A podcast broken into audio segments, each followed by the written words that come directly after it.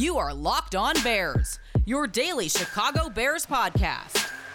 Part of the Locked On Podcast Network, your team every day.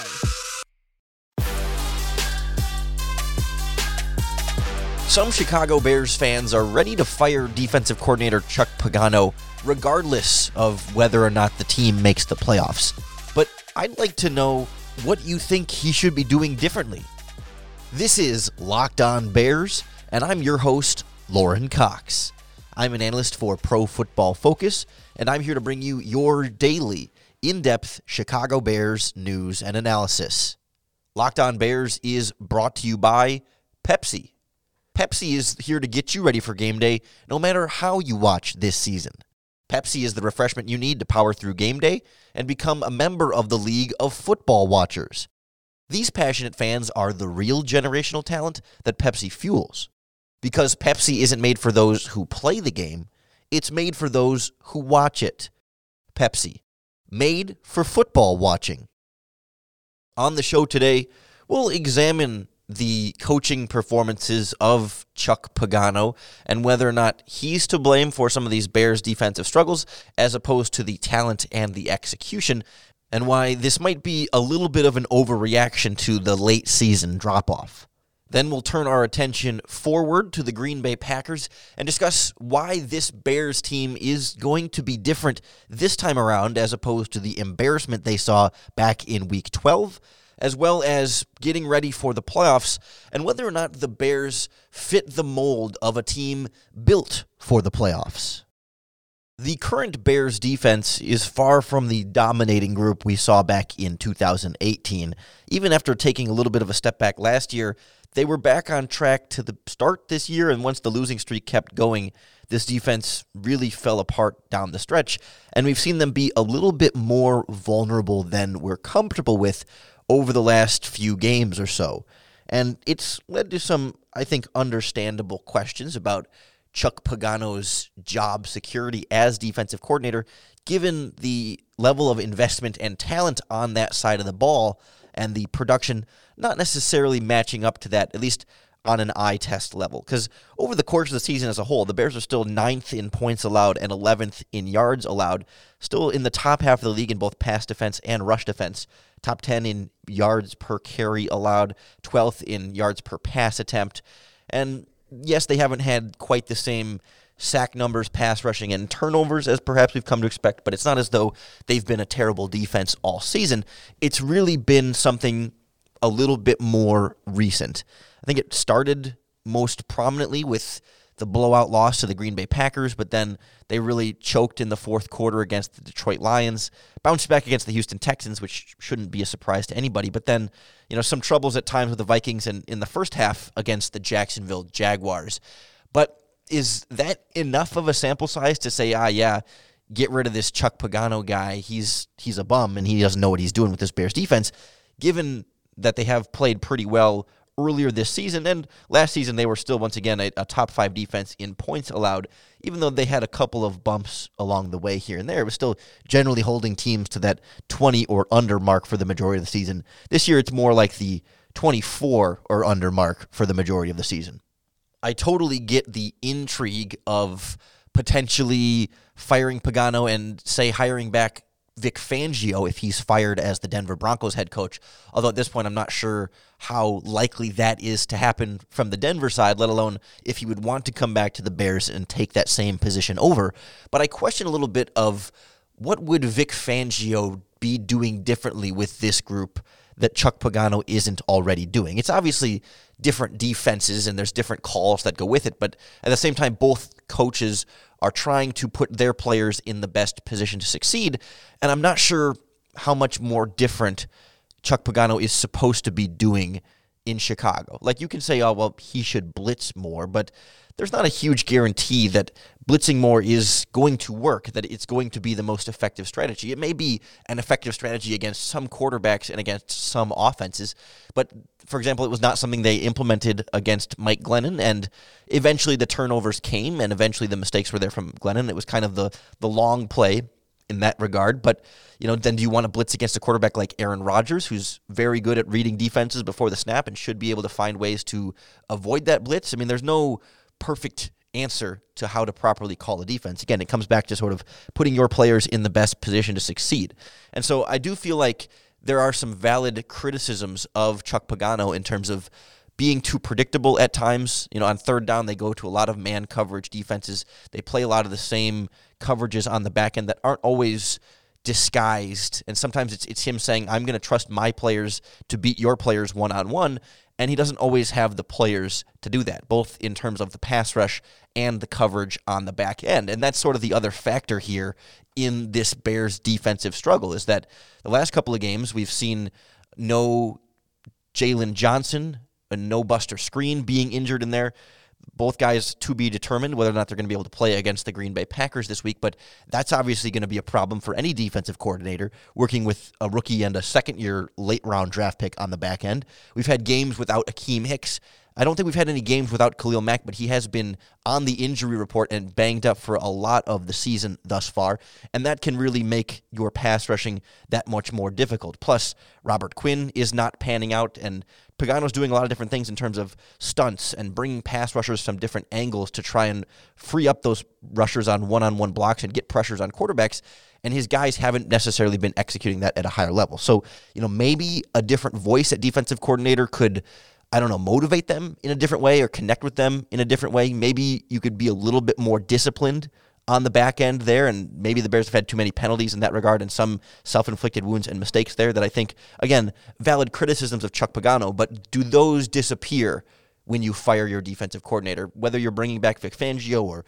promoting the defensive line coach Jay Rodgers or bringing in somebody else to have to kind of adjust and learn new personnel and learn new terminology for this defense next year, it seems like if Matt Nagy's coming back as expected, Chuck Pagano's going to come back too, especially if they make the playoffs.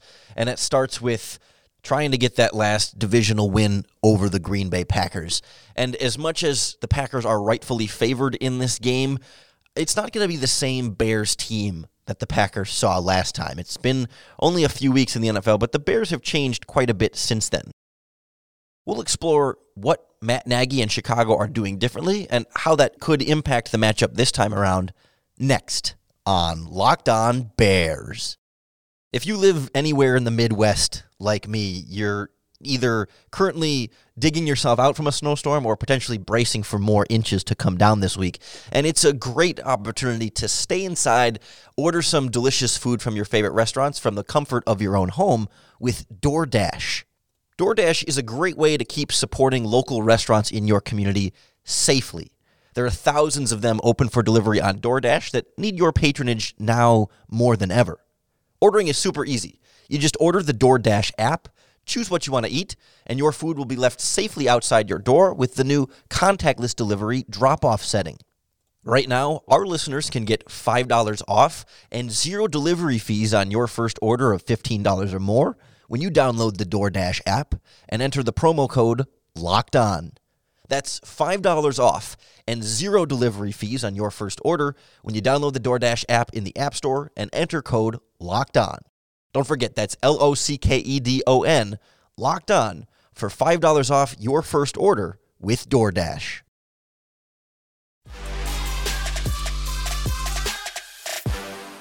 On tomorrow's podcast, We'll be joined by Peter Bukowski from Locked On Packers for Crossover Thursday, and he's going to give us sort of the local expertise on the Bears' opponent this week. We'll find out just how Green Bay is playing so well and what the Bears can try and do to slow down Aaron Rodgers and company. But today, I want to look a little bit more specifically at the Bears compared to the last time that these two teams played because it was an embarrassing showing, one of the most embarrassing losses of Matt Nagy's Bears tenure coming out of the bye week. At one point, I believe they were down 41 to 10 there in the third quarter before the Bears scored a couple of late touchdowns to bring it into 41 25, but not nearly as close even as that score line led you to believe. And the Bears are still rolling with the entirely the same players essentially, but they feel and play like a very different team at this point. And I, I think it's not going to be the same Bears team, and they're in a better position to beat the Packers this time around. I'm not saying they're going to beat the Packers, but I think they are much better off heading into this matchup as they were the last time in the middle of a losing streak.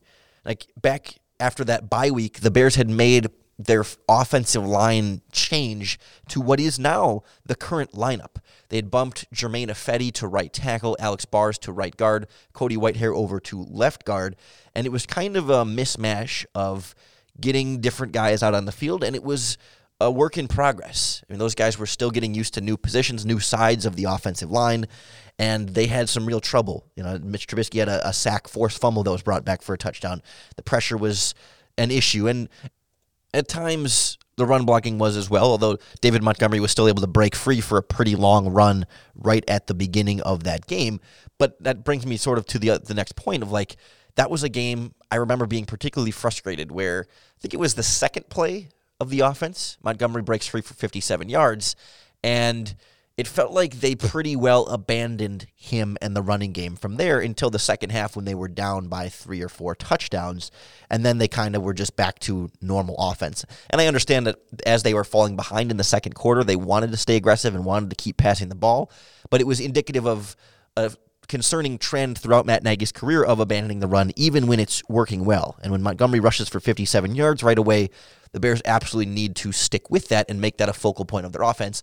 They did not against Green Bay, but they have since adjusted their offense from a schematic standpoint, particularly a bigger commitment to the running game. And we've seen David Montgomery now eclipse 1,000 yards for the season in, in just 16 weeks, 15 games. And he's been one of the league's leading rushers over the last five or six games or so. And so you have that bigger commitment to the running game as well as a different passing game, a, a, different scheme in terms of what they're asking Mitch Trubisky to do. Because back in that Packers game, it was Trubisky's first start back in the starting lineup after Nick Foles had gotten hurt. And obviously, I think there were some. I don't know if confidence issues is too strong of a word, but it was Mitch Trubisky still getting his feet back underneath him. He's kind of thrown back into the fire and still running a lot of the same sort of Nick Foles type offense. You saw Trubisky force a number of deep shots in that game, and I think two of them were both intercepted. One of them right at the goal line in the end zone, trying to make a play, trying to force it. And prior to last week against the Jaguars, we hadn't really seen him do much of that.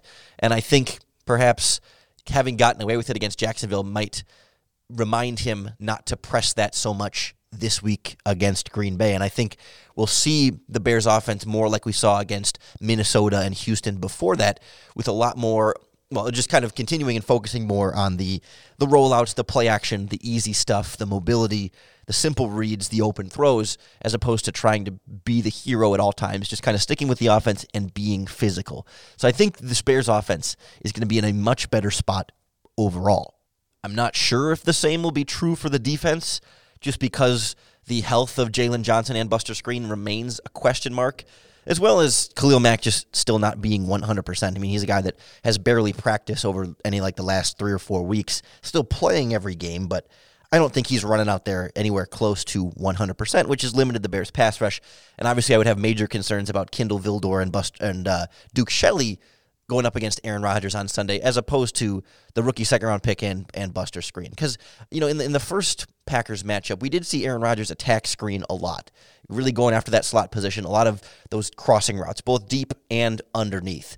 And I still think the Bears have some vulnerability to that, but I, I do give Chuck Pagano some credit for adjusting somewhat. He he has put a clear emphasis on having his safeties take away at least the deep crossing routes. I think they were a little bit more willing to give up the, the short underneath throw and kind of step up and make that tackle for a three, four, five yard gain as opposed to the 15 to 20 yard intermediate throws that Rodgers was having so much success with last time. And so I, I think the Bears should be a little bit better schemed to adjust for some of those potential weaknesses they were having against Green Bay last time. And also, Akiem Hicks did not play against the Packers. And I think we've seen throughout this season just how different this Bears defense is when Akiem Hicks is out versus when Akiem Hicks is in. It's not always in the box score. It's not always in the pass rushing numbers. It's not always reflected that way, but there's a certain energy, a certain discipline, a certain moxie, a certain hype that this Bears defense brings when Akiem Hicks is in the game as opposed to when he is out. And so assuming he's ready to go against Green Bay, I think the Bears defense will carry itself a little bit differently, have a little bit more confidence, a little bit better energy, and really be ready to go to take on the Packers. From there, it's all about the playoffs.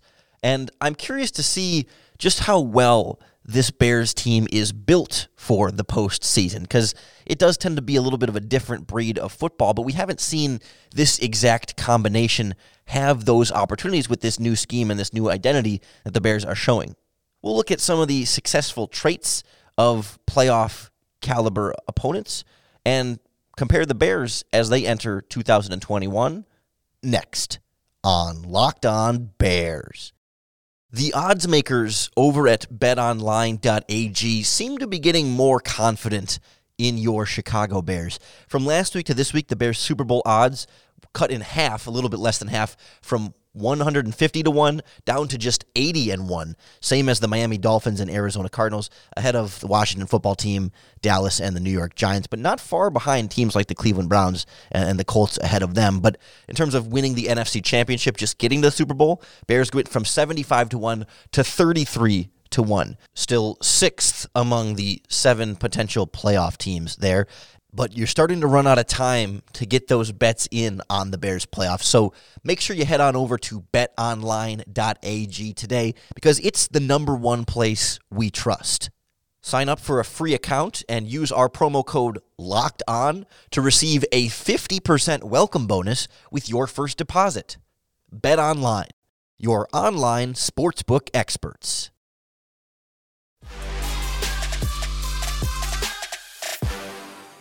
Speaking of sportsbook experts, if you haven't checked out the new Locked On Bets podcast here in the Locked On Podcast Network, you're missing out because our handicapping expert Lee Sterling has been hot pretty much all month long, but especially over the last week or so. He had a very successful Christmas on the sports books. They've got daily picks and quick hitting advice to make the smartest possible wagers. So subscribe to the Locked On Bets podcast wherever you get your podcasts in some ways, the Bears seem well built for the playoffs, but they still have a lot to prove. When I think of the traits of teams that have the most success, the traits that are most valuable for teams to have that success in the postseason, what comes to mind right away is certainly experience. Seems like the teams that have had, especially playoff experience, but even just experienced players who have seen quite a bit in the NFL can rely on that in some of those critical game situations and be able to pull through. I think that's a pretty big factor. We also see an added emphasis on winning in the trenches. Uh, particularly on both sides of the ball, not just having a good offensive line, but being able to win on defense as well and kind of control the game up front.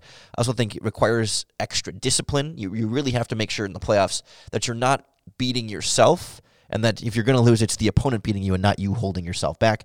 And then I also think, especially, and this might be the biggest one for me in the playoffs, it's a lot of times it's about playmakers making plays in the big moments. That is so often in the playoffs, it's so much more about, I hate the cliche Jimmys and Joes over X's and O's, but it's like you need your biggest players to make their biggest plays in those biggest moments. It's not typically the group of unsung heroes across the board that runs all the way through to the Super Bowl. That it, it, within that, there's a couple of key playmakers that can kind of step up and be the player that they're paid to be and that they're expected to be for their team. And so, if we start with experience, obviously, this has not been a postseason team that has had much experience in the postseason anytime recently. And generally speaking, the offense is pretty young and missing that experience. I mean, Allen Robinson is kind of one of your veteran leaders there. He's not even 30 yet. Jimmy Graham obviously having some postseason experience with the Saints, Seahawks, and Packers before that, but then like, you know, Robinson never had it in, in Jacksonville. You've got a rookie in Darnell Mooney, younger players around them at wide receiver. The offensive line is a lot of either young players or guys that have been in Chicago for their whole careers, except for Germain Ifedi. He has some experience in the playoffs from his time in Seattle and your backfield is young and inexperienced. Your quarterback has never had that sort of experience. And so that's something of interest, something I'll be keeping my eye on moving forward. It's not necessarily a prerequisite that you you don't you can get away with not without having the experience, but that's definitely something that helps to have as opposed to not have. Defense has a little bit more of that. You know, guys like Tashaun Gipson, Robert Quinn, you know, even Danny Trevathan before he came to Chicago had won a Super Bowl in Denver. Khalil Mack has had a lot of experience in the NFL. Key Mix with the Saints and the Patriots before that. There are some guys there that have seen some things in the NFL and that can kind of help mentor and lead the way for their younger players. So I think the defensive experience is a little bit better in that regard than the offense, but it's also going to take some real physicality up front. And we've seen the Bears' offensive line improve in that regard dramatically over the last, what, four or five games since they switched to this lineup. And they've been winning up front on that offensive line now as opposed to the losing they were doing so frequently there in previous weeks. Obviously, they haven't necessarily been challenged by the best defensive lines against some of these lower quality opponents, and they may face a higher tier opponent in the postseason that will test them in a way that they have not been tested yet. But I think we can all be a little bit encouraged about the progress that they've made up front on that side of the ball. And defensively, even though they haven't been as dominant in run defense as you'd like to see, and the pass rush hasn't been quite as good as you'd like to see, I still think I, I have a lot of faith in the guys being physical up front. I, I still think their issues in run defense tend to come at the second level with the linebackers and the defensive backs coming in as opposed to the defensive linemen, you know, getting blocked out of plays and not filling their gaps properly. And then it seems like at times the Bears have gotten pass rush from some of the other guys up front. You know, the Brent Urbans, the Mario Edwards, Bilal Nichols is on. I don't know if he's on a sack streak still, but he's been getting to the quarterback frequently over the last few games. There's reason to believe this defensive line can win in the trenches, but I guess the defensive trend as of late is a little bit discouraging in that regard as well. But I, I do think it feels at least like they've made some progress in terms of discipline. That early in the season, there were a lot of penalties on that side of the ball, and it felt like so often the Bears were shooting themselves in the foot and keeping drives alive based on you know, a key third down roughing the passer, or it's a defensive holding call here, or illegal contact there, or a random, you know, offsides or something like that. That it was like they kept shooting themselves in the foot and beating themselves. But as I look over the last four or five games or so, the defense hasn't had more than two penalties in any game. Last week against the Jaguars, I believe it was one. The week before that, it was three in Week 15. So excuse me there, but they're they're doing better in that regard on both sides of the ball. I think we're not seeing false starts like we were earlier in the year. We're not seeing as many holding penalties called. Offensive pass interference has been kind of few and far between. There's always going to be penalties here and there. But you wonder if in the playoffs perhaps they'll let them play a little bit more than we've seen. And I think the Bears have been more disciplined in terms of penalties this year as of late, but I don't know that overall they've been as disciplined as you'd want in terms of the fundamentals, at least on defense, where guys sometimes out of position in a way that's uncharacteristic, both at the linebacker and defensive back spots in run defense. I keep kind of coming back to that. Eddie Jackson's taken some weird angles this season. A couple of guys have been out of place in coverage, especially over the middle of the field. So I do have some concerns about that discipline as well. And then when it comes to playmakers, being able to make big plays in big moments, I think offensively we've seen Allen Robinson fully capable of being that proven go to playmaker in the last few games and really his whole career in Chicago, but highlighted over the last few games. I think the last few Jimmy Graham touchdowns we've seen have also been some progress there, and maybe that can turn on a little bit for the playoffs as well, given his experience. We've seen David Montgomery make excellent plays down the stretch here. So I think, and, and even with Trubisky's legs too, I, I think the Bears are okay from a playmaker standpoint on offense. You'd like to see, you know, Darnell Mooney get more involved, Anthony Miller, Cordarrelle Patterson, if, if he gets healthier, Cole Kmet. There's room for more to happen there, but I think we can trust the Bears' offensive playmakers to be able to step up in key and critical situations. The defense, you would think, based on the talent and the names, you would trust more. I mean, you have Khalil Mack, Akiem Hicks, Roquan Smith, Robert Quinn, Kyle Fuller, Eddie Jackson. But those guys haven't consistently stepped up and made plays. Roquan Smith last week stepped into that playmaking role with the two interceptions. I mean, he had a phenomenal game, and that's the kind of playmaking the Bears need to put this defense over the top in the playoffs.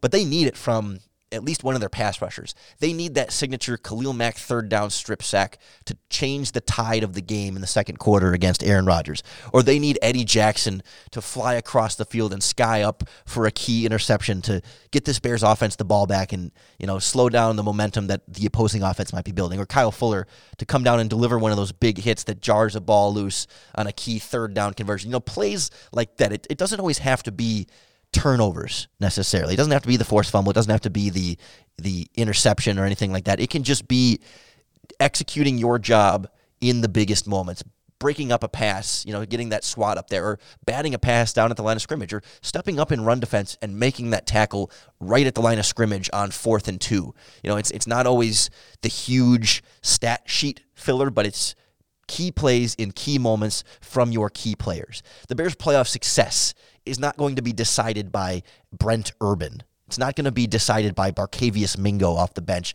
or Buster Skrine necessarily in the slot. It's not really those guys that make the key difference when it comes to the playoffs, but it's it's your big name playmakers living up to their billing. And we saw that at times back in 2018 against the Eagles, and sometimes it wasn't there enough either. And that's where I think the Bears still have a lot to prove as they potentially prepare for the playoffs this year. How, how will their lack of experience potentially affect them there? Can we trust them to win in the trenches on both sides of the ball? Will they stay disciplined enough? And will those playmakers make those key plays that haven't quite been there as much as we would like this season? I've said it before, but I think this Packers game will give us a good sense of at least some answers to that question as far as how well they match up with Green Bay, how close they can keep that game, or let alone win that game, and prove that they can keep up and contend with the potential number one seed in the NFC and it's really already feeling like a playoff game for the Bears. So it's kind of like they're already in the playoffs. So I think it'll be a good test in that regard as well. And we'll make sure you are 100% ready for the matchup after tomorrow's crossover Thursday podcast. So make sure that you subscribe to Locked On Bears to keep up with all of our daily, in depth Chicago Bears news and analysis. Again, no Friday podcast this week with the New Year's Day holiday, but we'll be back on Monday to recap what should be a Chicago Bears playoff berth, or if not, getting started with the offseason after a disappointing end to 2020. The new year is almost here. I hope you're ready to put this year in the rearview mirror like the rest of us and go into 2021 ready to bear down.